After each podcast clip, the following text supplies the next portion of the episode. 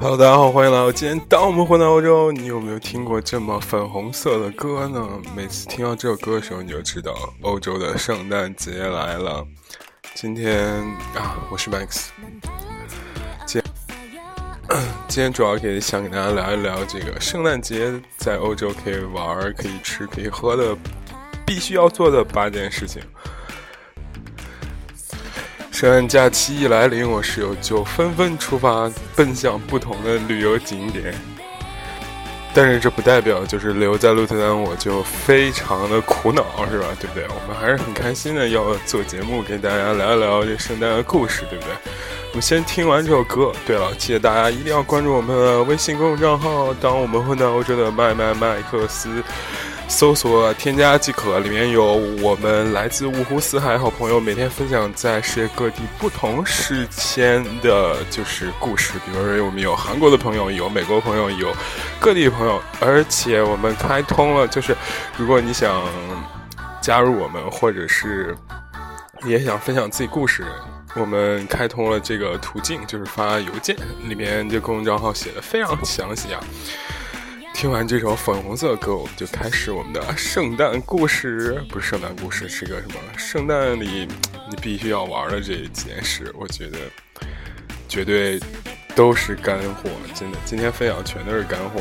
而且你在圣诞节来欧洲，真的就是这样的。第六个少女时代 Lion Hunt 做一个有狮子心的男子吧，同志们。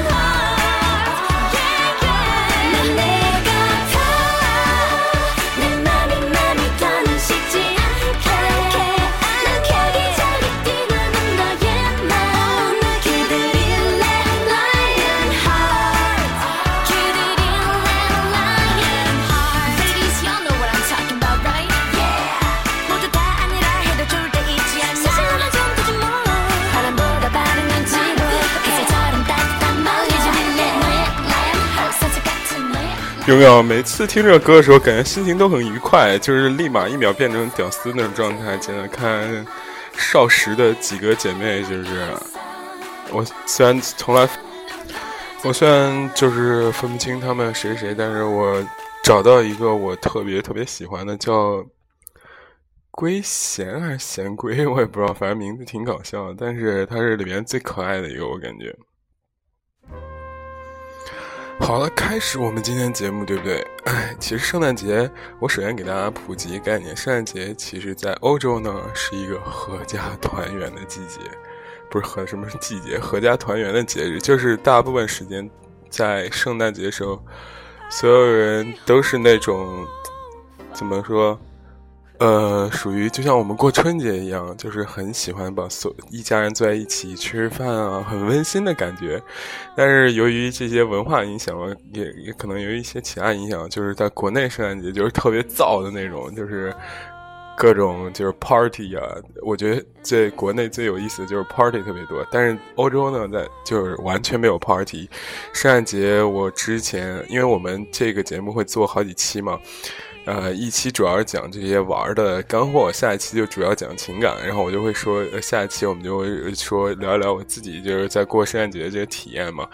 呃，就先给大家来个精彩预告，就是我之前有一年去去巴黎过圣诞节，我以为巴黎会所有人都会非常嗨，非常非常嗨那种，实际上完全不是我想象那样，就圣诞节大街上完全没有人，懂吗？就是都是早早的回家，然后一家人团聚在一起，抱团取暖，然后就是非常温馨的那种路线。好的，我们就是说完这个圣诞节在欧洲基本这个大概念之后，就大家就知道其实呃并不是很燥，但是就是会很温暖。所以我们推荐了你，如果你来欧洲或者你在欧洲，第一件事情圣诞节。就是也是开始标志新年开始，就是一定要逛一逛欧洲的圣诞市集或者圣诞集市。圣诞市场有不同的版本的叫法，但是，呃，就非常有意思吧。也是每个城市都有不同的怎么说版本的圣诞集市吧。圣诞集市其实是起源于就是德国和奥地利。嗯，就是已经有七八百年的历史了，大概，而且它是基督教风俗嘛。圣诞市市场的开始的时候，就那天晚上会有一个小男孩扮演的那种，扮演成就是基督进场重演，就是那种，啊，怎么说，基督降生的宗教故事。然后圣诞市场的大多数都安排在就是一个城市市中心，你就像我们鹿特丹就是在。就是 Birth 和 Block 中间这附近这一段时间，然后基本上都出售就是那种吃的、饮料的什么东西。但是推荐大家圣诞市集一定要去，为什么呢？有一些非常好玩的特点。我去过三到四个，哎。七八个城市的这个圣诞节吧，不止，因为每个城市都有，所以你去圣诞节去的城市里面都得有圣诞市集集市，然后就很有意思。有一个酒是热热的红酒，然后也是圣诞集市，呃，荷兰卖的比较少，是法国卖比较多，就是一定要喝一喝，然后那也算是一个圣诞集市一个标志。然后荷兰呢，就是各种卖那种煎的那个。呃，荷兰香肠和德国香肠，这是一个是呃比较好吃的东西，然后推荐给大家吃一下。真那个香肠真的就是比较适合 man，你懂吗？就是适合男生吃完之后就感觉非常爽。但是吧，因为荷兰和德国这种高纬度比较冷的国家，然后吃这种东西热，喜欢这种奥人就喜欢吃这种热量高的东西，导致怎么说呢？就你吃一会儿的话就。就感觉刚开始吃很爽，但吃后边就肚子吃不消，也是劝大家注意一下。剩下的比较有意思的就是姜饼、甜蛋糕，还有加糖佐料什么的那个炸糕，我觉得那个真是太狠了。你想，它是一个怎么给大家形容呢？是一个实心儿的油条，炸完之后先撒上那个巧克力酱，然后撒完之后还要撒糖霜，然后。哇塞！刚吃第一口的时候爽到爆，飞起来的感觉。但是后边的话就越吃越腻，就不太行了。嗯，圣诞节还有那种圣诞切糕，我靠！我吃过的有三个版本的，荷兰的版本就是外面是吐司面包，里边配的有那种。呃，葡萄干和坚果嘛，里边有一大坨的糖。我的 fuck！我有一年就吃那个，因为圣诞节期间那个超市都关门嘛，所以我有一年就吃那个度日。我操，吃后面就真的牙牙牙就坏了，真的。圣诞那个应该就叫圣诞甜蛋糕吧，但是还有一种，我是我在法国吃的是外面就是整个是一种用奶。做的，然后里边有坚果，很像国内的切糕，只不过非常非常像。然后我在那个巴黎的北站吧，那附近，哇塞！然后吃完的时候就感觉也是非常，因为圣诞节只要跟圣诞节有沾相关的那个事情、食物呢，都是会有这个这个这个这个白色或者是偏红一点的那种。甜点为主吧，就所有事情，它硬把这个搭成这个颜色也是非常有意思。圣诞世界除了有这个吃的东西之外呢，还有一些为儿童提供的这个怎么说游玩的地方，比方说会有一些小型的那种呃章鱼机器啊，就是转一直转那种小象啊，然后还会有那种呃。就是溜冰场，荷兰最多就是溜冰场，但是今年因为厄尔尼诺现象嘛，然后等于是一个非常那个什么的暖冬，非常罕见的暖冬。荷兰现在这最近的时候都怎么说，就是一直冷不起来，让我非常难受啊。因嗯，总总之而言，就嗯，感觉非常不爽，导致那个溜冰场也没有拧起来，也是很多人就在外面看了看，就没有进去。反正今年是圣诞集市弄得比较颓废一点。嗯，欧洲最大的圣诞市集是在斯拉斯堡啊，然后我恰好还真正好去过这个城市。斯拉斯堡就是很传统一个城市，而且我特别推荐大家去啊，因为这个城市是在法国的和德国交界那个阿尔萨斯那地方，就是我们小时候看那个最上那个最后一课是吧？阿尔萨斯和洛林，就是一战的时候赔给赔款给德国的，里边产煤矿和。和铁吧，那个地方虽然是就是这种产煤矿和铁的这种感觉吧，但是就大家会以为会是那种就是很脏乱差那种，但是并不是。那地方就是我感觉还是很有那个呃欧洲，确实传统欧洲那个氛围，而且那个城市中央有一个。特别特别特别大的教堂，而且那个教堂很哥特，很好看。嗯，除了这些之外，那地方还盛产那个白葡萄酒，非常好喝。我去了一次，感觉绝对不虚此行，而且会给你有惊喜的感觉，非常不错。而且斯拉斯堡，我在网上看资料说，斯拉斯堡的圣诞集市基本上就可以追溯到十六世纪啊！你想。差不多都开了四五百年了，五百多年了。然后一般都是二十十一月二十六号时候就是正式开始，然后在城市是有十二个景点，呃，会有超过三四百个木屋的那种摊儿。然后呢，市场中心就会有一个差不多有三十米高的大圣诞树。然后也算是就是，呃，对，特特别给大家介绍一下，其实欧盟的总部和欧盟的中心在，呃，欧洲有两好像是三个吧，一个是在比利时布鲁塞尔，一个就是在斯拉斯堡。为什么呢？就是非常有意思啊！我当时问我朋友的时候，他说的是因为斯拉斯堡好像是。呃，从某一种呃测量手段上来说，就是是嗯呃欧洲的正中心，对，就是恰无无论从南北还是东西来看，斯拉斯堡好像就是欧洲的正中心，所以怎么说，就是。你看，欧盟的很多重要机构都在那边，比如说欧盟委员会、人权法院，然后欧盟反贪局、欧洲军团以及欧洲视听观察以及欧洲议会都在斯拉斯堡，也是给这个城市打广告。嗯，最最搞笑是，我在网上查资料的时候发现，就除了法国斯拉斯堡之后，在德国也有，呃，圣诞节市集，而且圣诞市德国圣诞市集呢就。非常的怎么说传统吧？这资料太多，我就不念了，也没什么劲。大家我 wiki 一下就都知道。最最搞笑的是，这个安定的时候，就是在中国上海徐汇滨江西岸首次举行，二零一四年首次举行中国圣诞市集，向上海民众展现原汁原味的德国圣诞集市。集市将会出售圣诞工艺品、烧红酒、姜饼和德国烤猪肉等传统美食。也醉了。是吧？就是中国，反正也挺爱去凑热闹，我感觉也挺有意思的吧。反正大家都国内玩嘛，造起来。OK，这是我们第一个，就是说，呃，在圣诞节期间需要的比较好玩的一个事情。嗯，那第二个是什么呢？这背景音乐也太骚了，真的。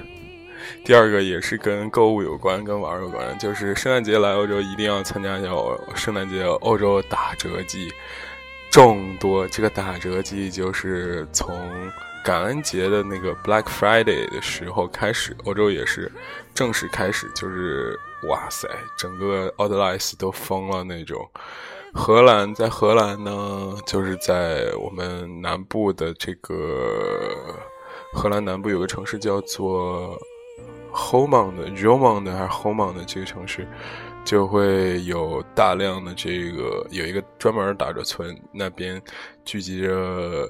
我之前没去过打折，我就是我刚来荷兰的时候没去过打折，后来我才知道，就是像 LV。呃，香奈儿这种牌子一般都不会打折的。我当时就有一种深深的跪舔冲动，觉得哇塞，大牌就是任性。打折村基本上其他的品牌，for example，像类似于 Burberry 啊、什么拉夫劳伦啊什么的这种，呃，Gucci 啊、Prada 什么这些都还是会有的。因为荷兰不是这种传统意义上的，就这种怎么说，嗯。怎么说消费城市吧？荷兰人就是其实对 fashion 对这奢侈品啊，就需求量非常低，所以荷兰的整个的这个需求就不是很大，然后市场也不是很大，导致就圣诞节的打折季呢，其实大家就是在本地的女王店去逛一逛啊，然后日用品打折也很多，然后衣服的打折也很多，就类似于这样的还挺多的。也蛮有意思的，平时你买的东西非常贵的时候，就在这个季节来买，也是 很有怎么说值得的一件事吧。OK，这些俗的东西我们先说完，说完之后我们聊听首歌，然后接着聊这个圣诞节故事。听一首什么样的歌呢？既然我们的背景音乐都如此之舒缓了，再听的话会不会大家就睡着了？所以我准备。放一首，Let the Sam Smith have yourself a Merry Christmas. Have yourself a merry little Christmas. Let your heart be light. From now on, your troubles will be out of sight.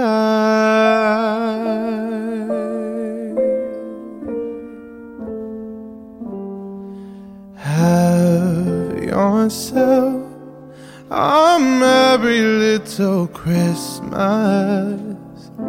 Make the Yuletide gay. From now on, your troubles will be mine away.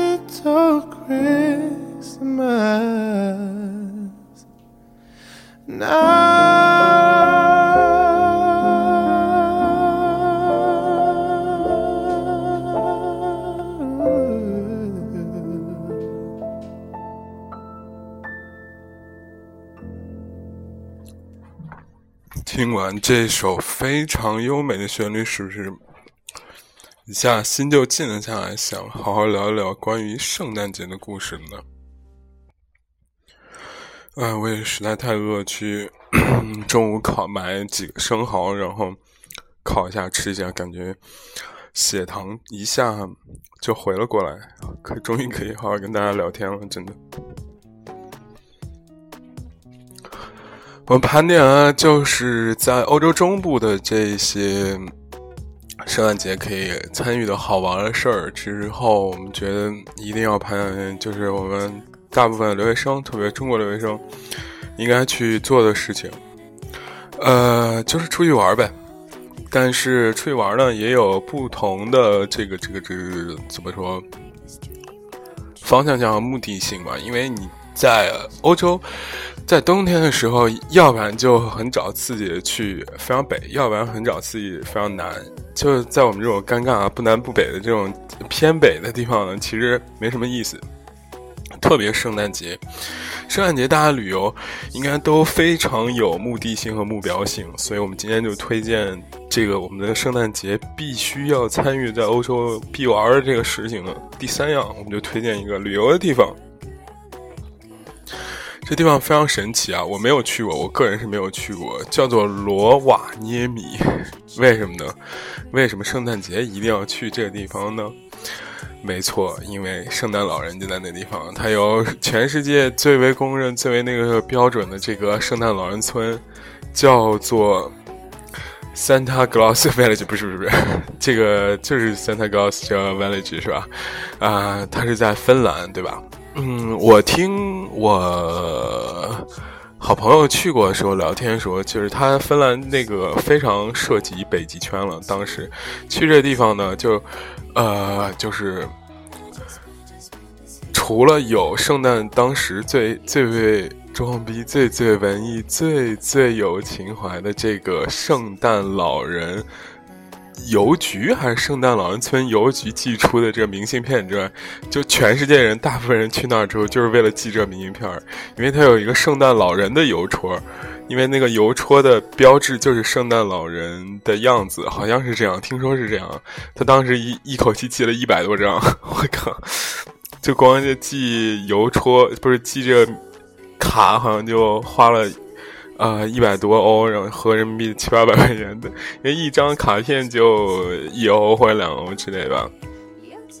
去那儿有什么好玩的？除了有可以参观圣诞老人办公室、圣诞公园、圣诞老人邮局、圣诞展览馆之后，基本上就是圣诞老人。你看这个，我们穷游网上上面写的也是，圣诞老人邮局几乎是游客必访的地方。里面除了可以让人大买设计漂亮的圣诞邮票和精品，游客还在这里寄出的指明圣诞前到达贺卡给亲朋好友，不要，不过要切记将贺卡投入红色的信箱。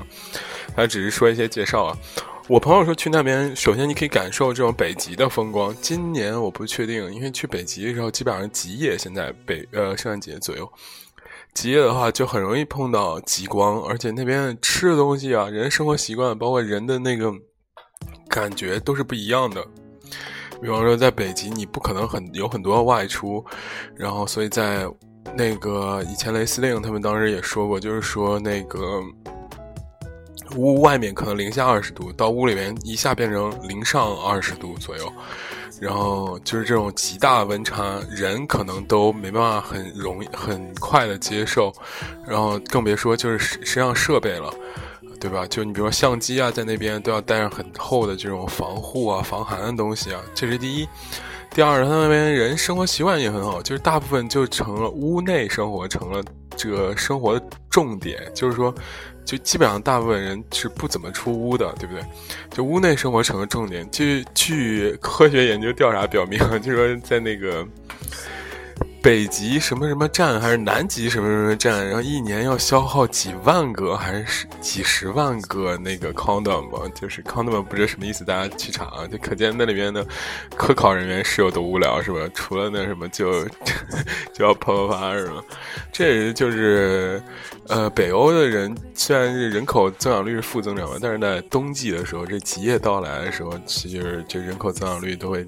相对来说有显著的提高，是不是？也是比较有意思啊。嗯，圣诞老人村，包括芬兰，包括整个北极圈的这个旅游项目，差不多都是那些。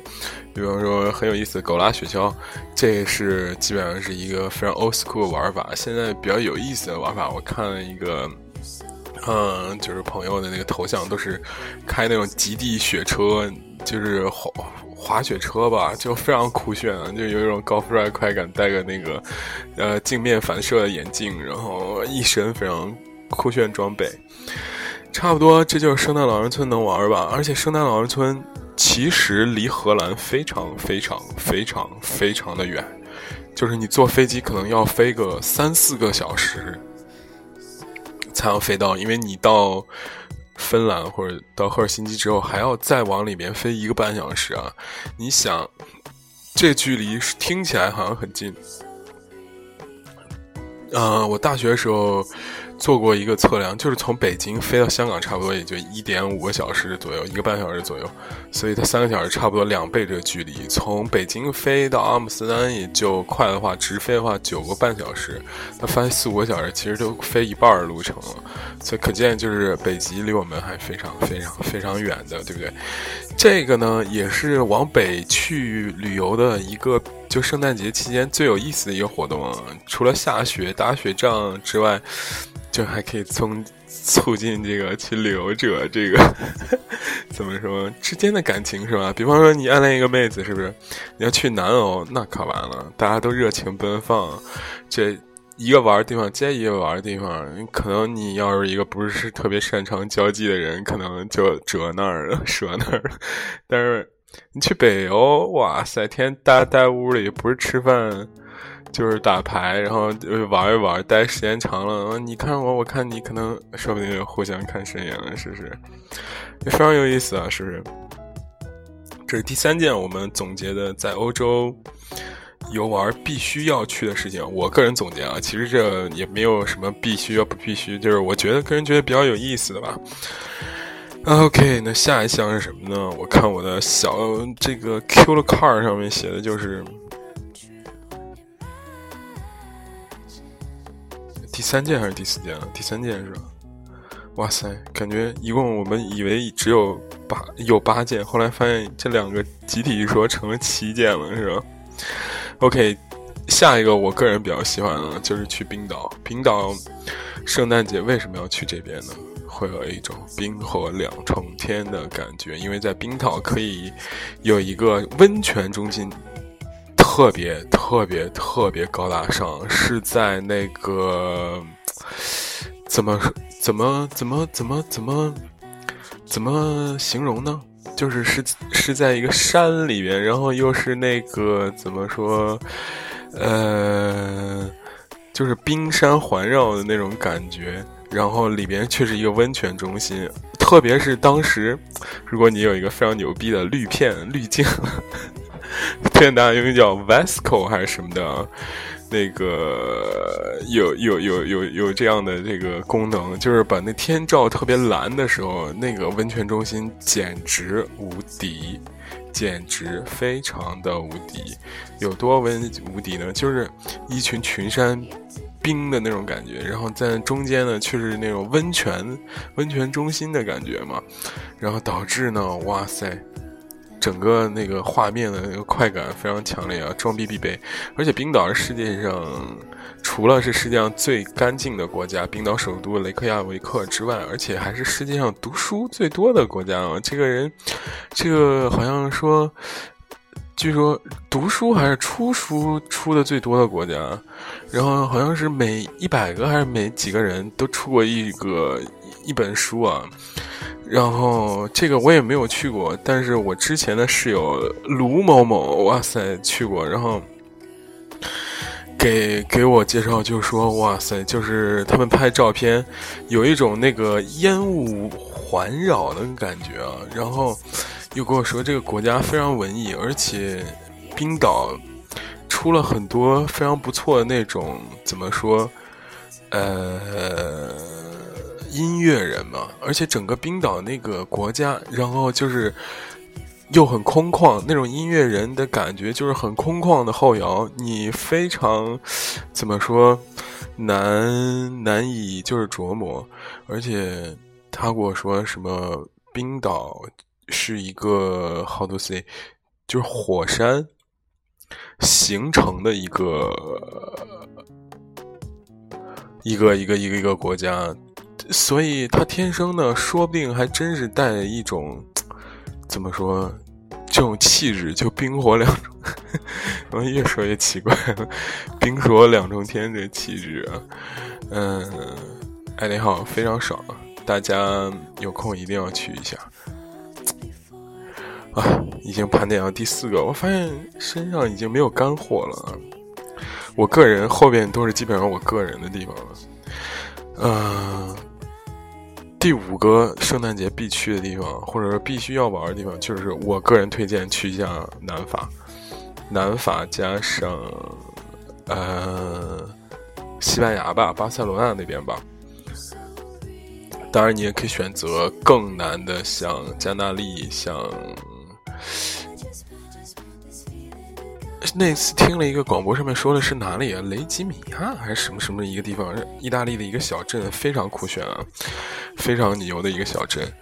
嗯，就是南部整个给人感觉就是非常温暖，而且圣诞气氛不是很浓。哎，不不不不是很浓吧？圣诞气氛反而很浓，但是是在温暖的地方，就是，嗯，我个人感觉你要是在寒冷的地方待久了，就是那种，嗯，像。去年或前年的时候，荷兰就是整个哇塞特别冷，下雪特别早，然后整个国家就是非常冷的时候，你特别适合去一下这种温暖国度，看一看阳光，然后就把整个人变得从抑郁的气质变成一个非常就是热情似火的气质。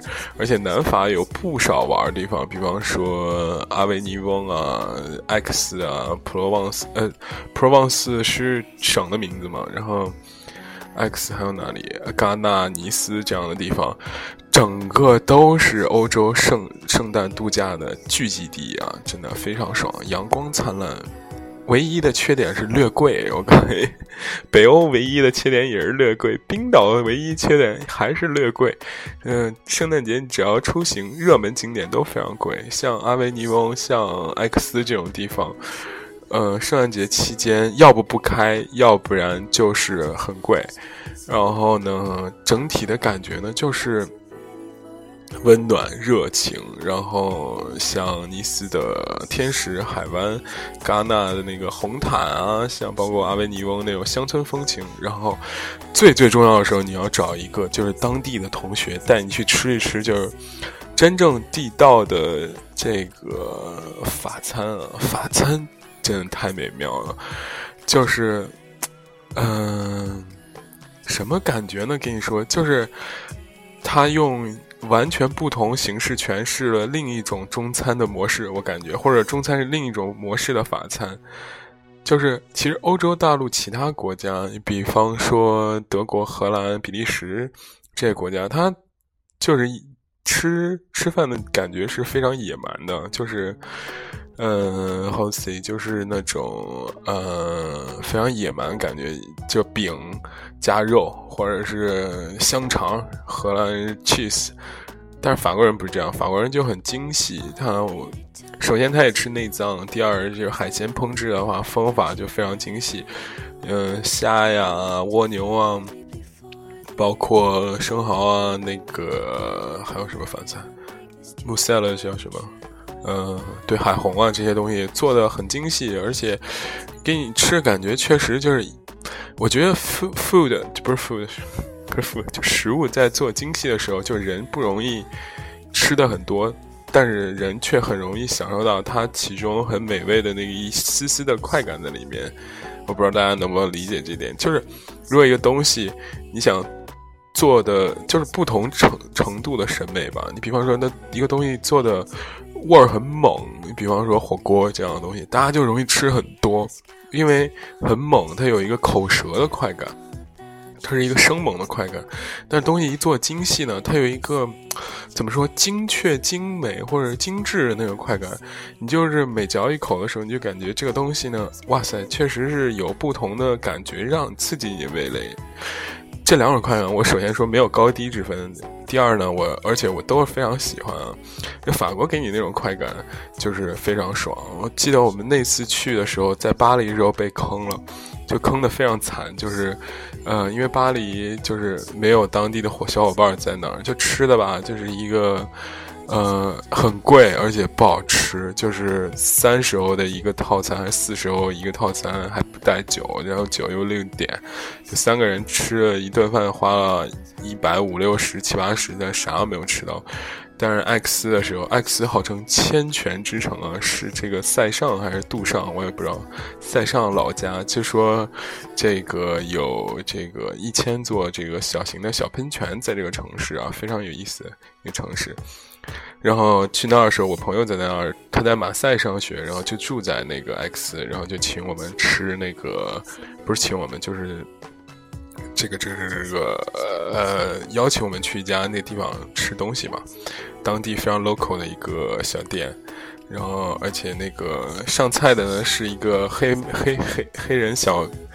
黑人大娘，然后做菜的是一个法国很老的那个中年人，然后上来，我记得我点的虾，然后他们点的什么乱七八糟，就感觉真的好好吃，真的好好吃，太好吃了。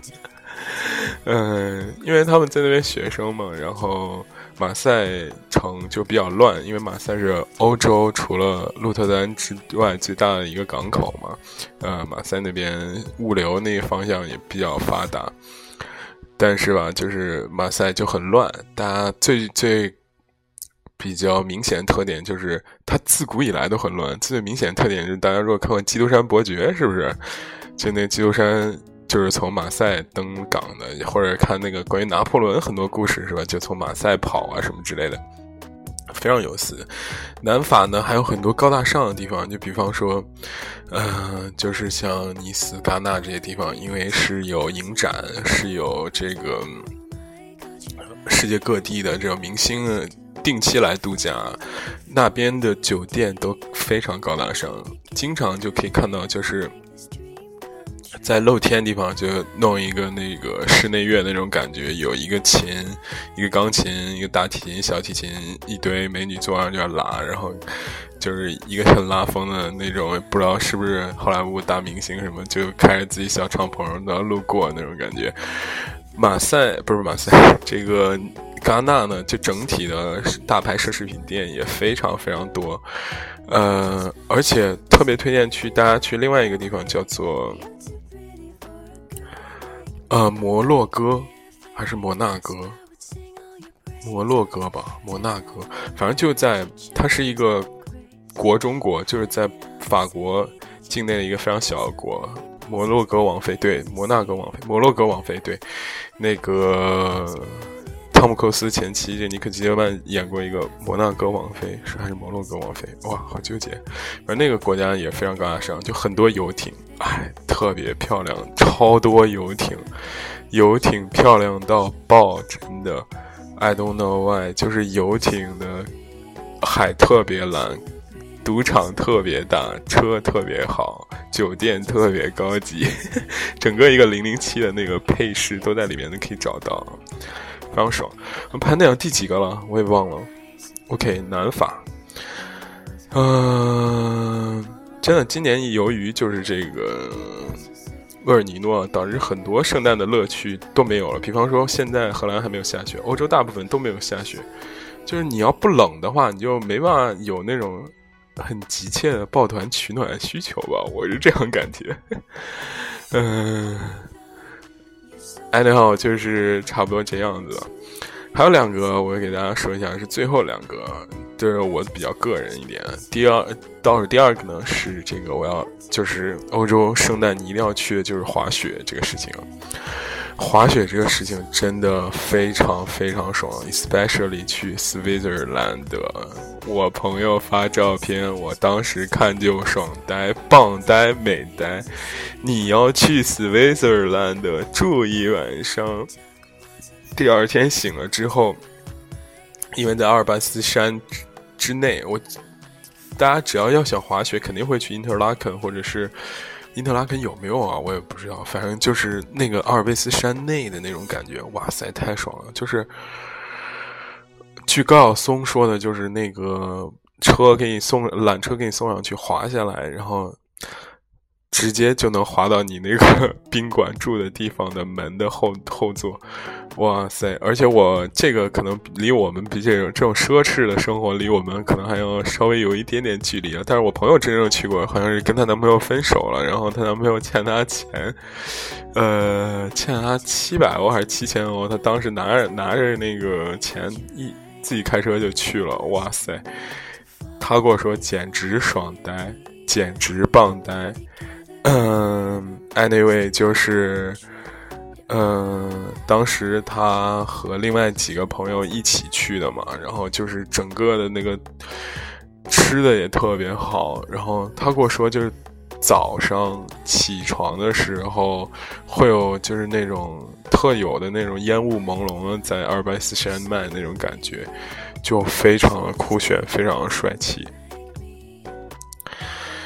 因为 Switzerland 整个瑞士都非常高大上，然后特别是在圣诞节的时候，又有这种节日的气氛，整个瑞士人就又作了起来，就真的非常爽，没办法形容。我特别想去尝试一下，我从来没在冬天去过瑞士滑雪，我夏天跟我母亲去过一次，感觉已经被瑞士迷人风光。我不知道，因为可能我去的国家比较少吧，就只去过欧洲、亚洲，去过几个国家。没去过美国，但是我去过所有国家里，我觉得瑞士简直无敌了，真的。最后一个是我个人一直一个夙愿，就是去一趟这个路德维希的城堡啊！真的，这个路德维希的城堡作为欧洲最大的这个标志性建建筑物，是不是？注意，我们说的是路德维希天城堡哦，不是新天鹅堡哟。只有这个这个这个这个。有这个文艺情怀和这个装逼需求的这个高大上人士才会说路德维希二世的城堡，对不对？因为你要说新天鹅堡就很俗。哎，这个我去德国去次数还蛮多的，但是在这个慕尼黑旁边这个天鹅堡却从来没去过，我真的是也是醉了。哎，天鹅堡，我当时第一次知得知的时候就。被他名字给惊颤，然后我们当时不是国内的时候是外国语大学嘛，然后墙上、走廊上就贴着各式各样的这种胸怀祖国、放眼世界，就是欧洲的各种 how to say 这个景景观景点嘛。就有一个就是天鹅堡那个样子，因为而且天鹅堡大家都知道，这同样故事，他是为了他心爱的人建了这个堡嘛，对不对？泰姬陵也是为心爱的人建的泰姬陵，对不对？而且最最有意思的就是 Disney 是吧的 logo 就是以这个为原型而画出来的，唉，但是每当我要去这个地方的时候，天鹅堡旁边还有个国王湖。总是觉得这事儿吧，它在处于一个非常尴尬的地方地段。德国呢，据说据七几年说描述的是美的一塌糊涂，但是我亲自去了呢，感觉很一般。七几年描述的，比方说什么黑森林啊、情人大道啊、什么，嗯，这个天鹅堡啊、什么上山啊，就那种。很那个什么，但是我真正去的时候吧，我就对德国印象其实一般，就是一个很鸡肋的国家，吃的东西也不好吃，天天给你吃猪肘子，什么大块的那种肉啊，我最后菜只有一很小的那种，how to say，就是洋白菜还生的，就是腌的那种，你特别吃不惯，我不知道为什么不太喜欢，而且。不太喜欢，你可以去别的国家，对不对？不不不不，就你可以不去，是不是？但是呢，德国又比较便宜，就是你要是去其他地方嘛，都比较贵一点，要不然就比较远，要不然因为德国离我们又近又便宜，所以德国有很多地方，比如说亚琛的温泉啊，比方说跟这个嗯荷兰交接的波恩啊，都可以去。然后，哎，出于这个有逼格，还当时还很穷的这个境地啊。OK，Anyway，今天我们给大家评，哇，不知不觉聊了四十多分钟啊，给大家这个盘点了这个在欧洲这个，嗯，圣诞节时间必做的、必必玩的这个十件事啊，或者是必做的十个非常有意义的事情啊。下期我们会偏重圣诞感情篇，是不是？来聊聊我和你的那些年，好吧？这首歌也是一首非常抒情的歌曲，来自旅行团乐队的。于是我不再唱。哎，这首歌也是伴随我多年啊！刚听的时候，觉得这首歌真是太好听了。然后怎么说？嗯，还是想给大家打一个广告吧，对不对？记住大家关注我们的微信公众平台，是不是？当我们回到慢慢不，当我们回到欧洲慢慢克斯和微信、微博。就是当我们回到欧洲的普城城，上面会有各种不同的大家想知道或者想了解关于欧洲的事情，都可以来微信我们问我们，是吧？也是一个交流的平台。听到这里，我感觉都是真爱啊！我告诉你，作为真爱，我马上就过生日。作为真爱，在微信公众平台上有一个得上功能哦，只有九块九。我告诉你，我们不整虚的，比如说什么一块、两块、三块、五块，我告诉你，太无聊，只有九块九。OK，我们这几天由于已经到圣诞季，身边的事情就比较少一些，所以会每天都更新，希望大家可以尽情期待。希望春天以后，你能成为那个你，我能成为那个我。于是我不再唱。开始买新的生活，买到了旧的生活，从此不再漂泊。于是我不再唱歌，开始有自己的房了，开始有未来了，有谁会住